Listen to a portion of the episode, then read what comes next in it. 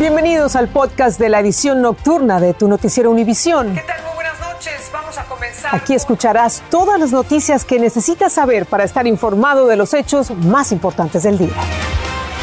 Es martes ocho de febrero y estas son las principales noticias. Más de sesenta y ocho mil inquilinos de viviendas públicas de Nueva York deben trescientos sesenta y cuatro millones de dólares en alquileres atrasados. Se teme que este récord de deuda pueda generar desalojos. El Super Bowl será un touchdown de quinientos millones de dólares en ingresos para el área de Los Ángeles. Negocios alrededor del estadio SoFi esperan recuperarse de los números rojos que les dejó la pandemia. Y cientos de inmigrantes están llegando por la frontera entre Piedras Negras, Coahuila y la localidad tejana de Eagle Pass, en un tramo corto y tranquilo del río Bravo. Comenzamos la edición nocturna. Este es su noticiero Univisión Edición Nocturna, con Patricia Yaniot y León Krause. Patricia, amigos, muy buenas noches. Okay. Empezamos esta noche con los temores de desalojo de cientos de inquilinos de viviendas públicas de la ciudad de Nueva York porque deben meses de renta. Claro que sí, León. Lo peor es que estas personas no pueden solicitar ayuda para pagar su alquiler porque la agencia que les brinda esta ayuda se quedó sin fondos. Así es. Muchos perdieron sus empleos durante la pandemia. No han logrado estabilizar todavía su economía familiar.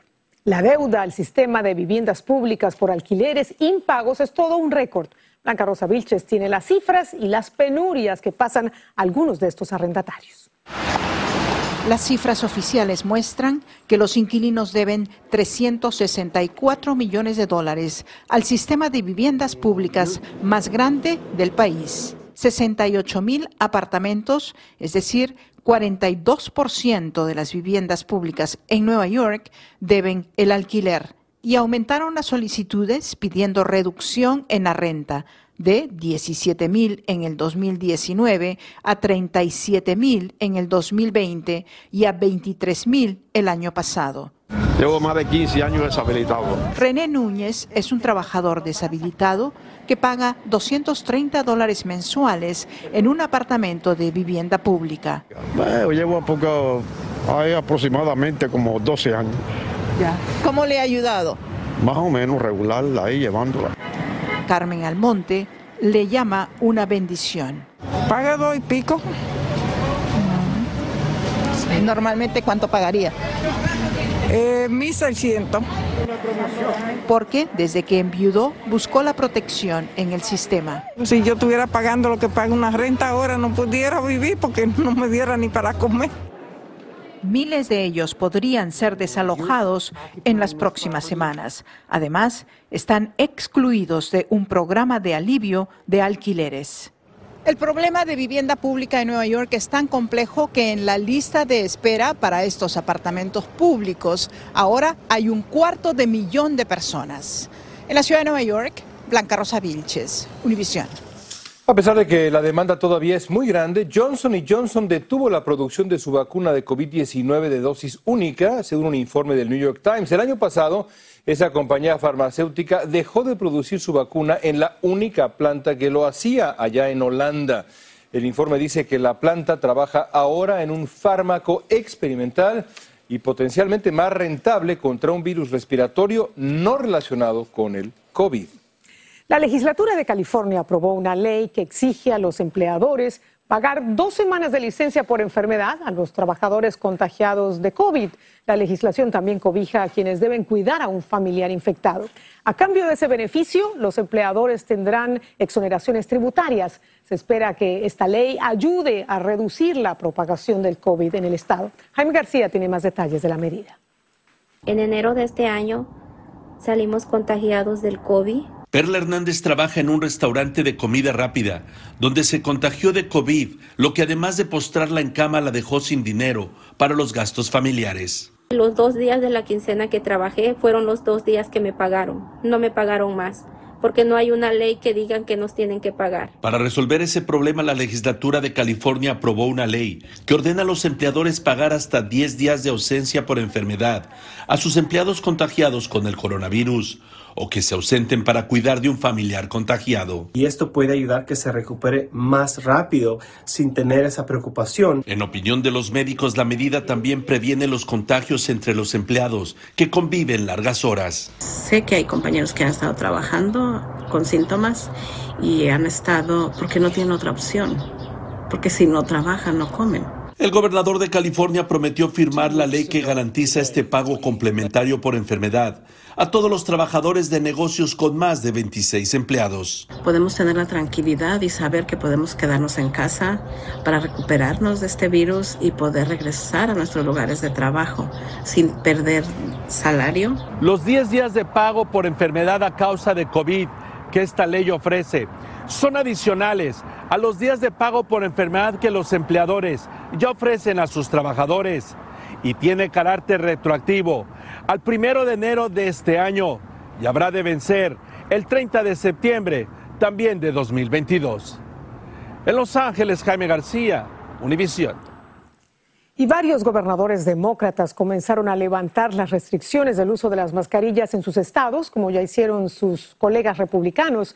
Dicen que los números de contagios y hospitalizaciones han disminuido. Sobre esta decisión, la Casa Blanca aconsejó a los distritos escolares guiarse por las recomendaciones de los Centros para el Control y Prevención de Enfermedades.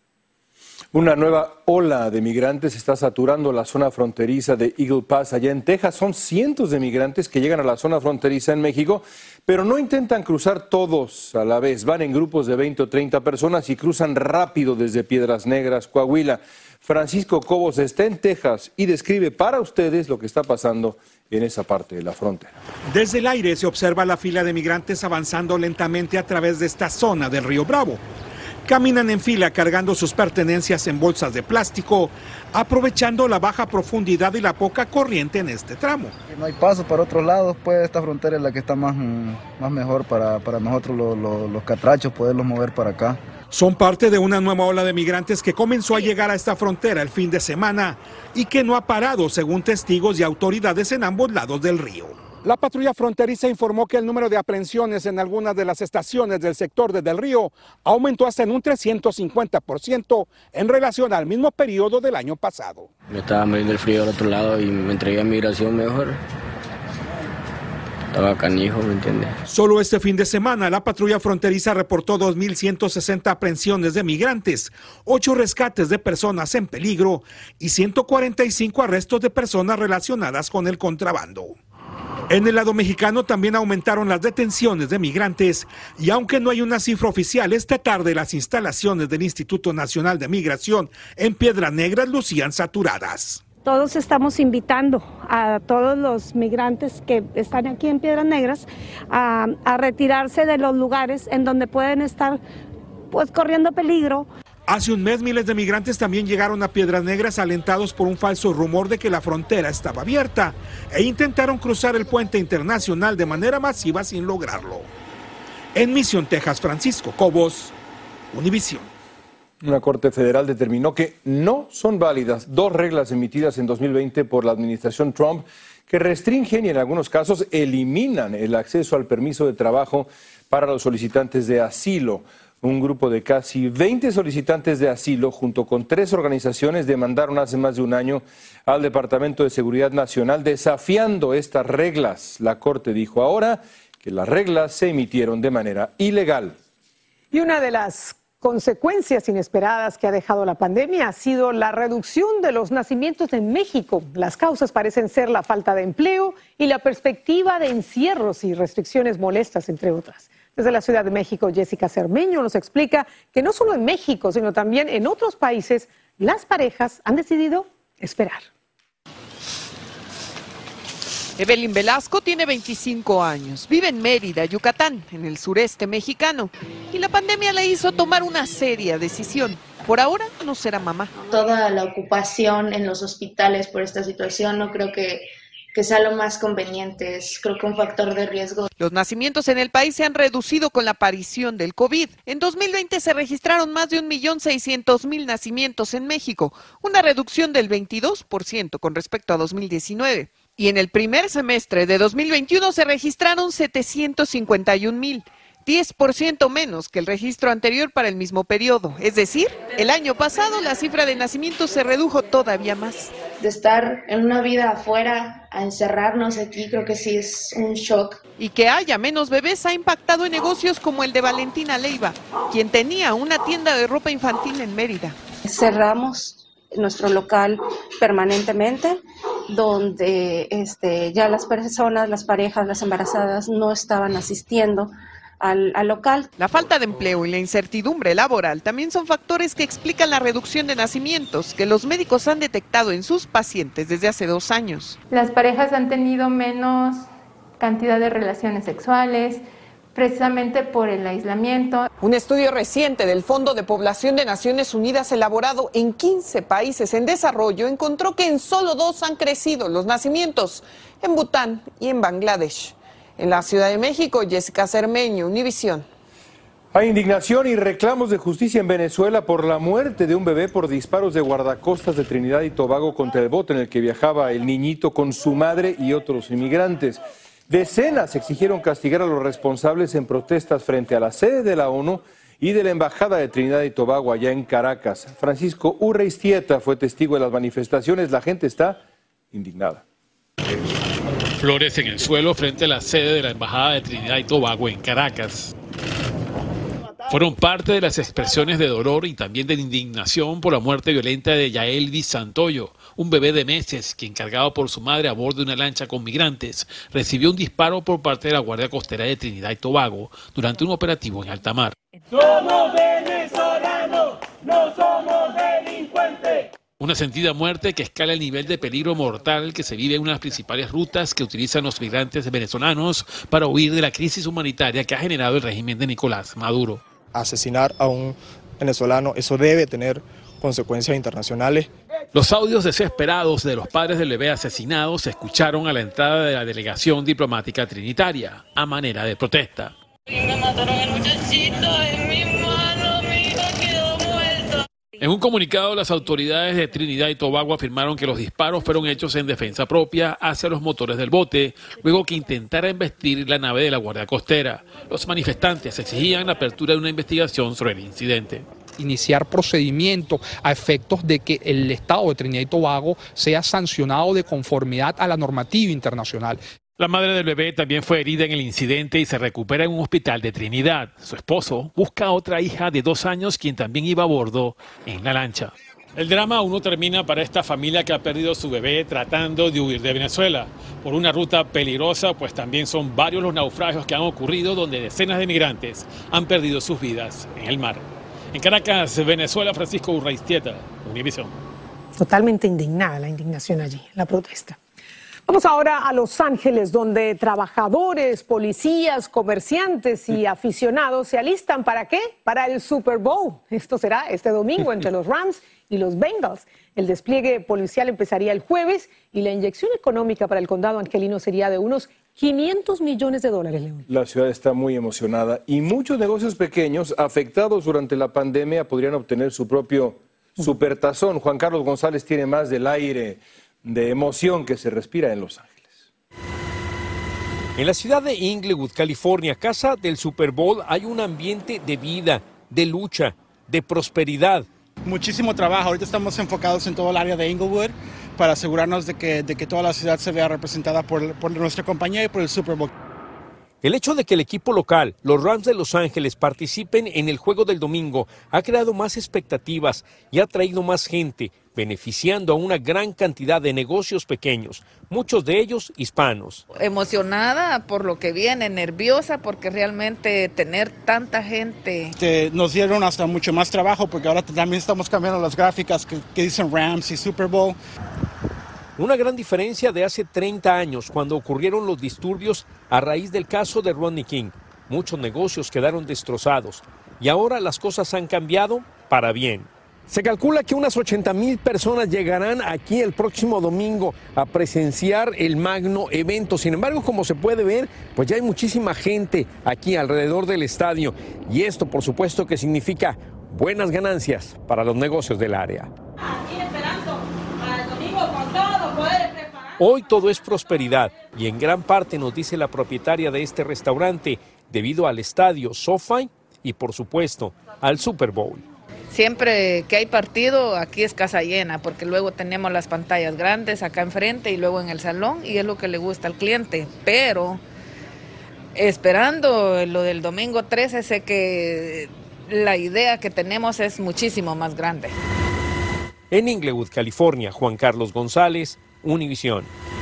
La Guardia Costera de Estados Unidos dijo que rescató a dos pescadores de un barco que se hundía frente a la costa de Alaska. Ocurrió por la noche en las costas de la ciudad de Sitka.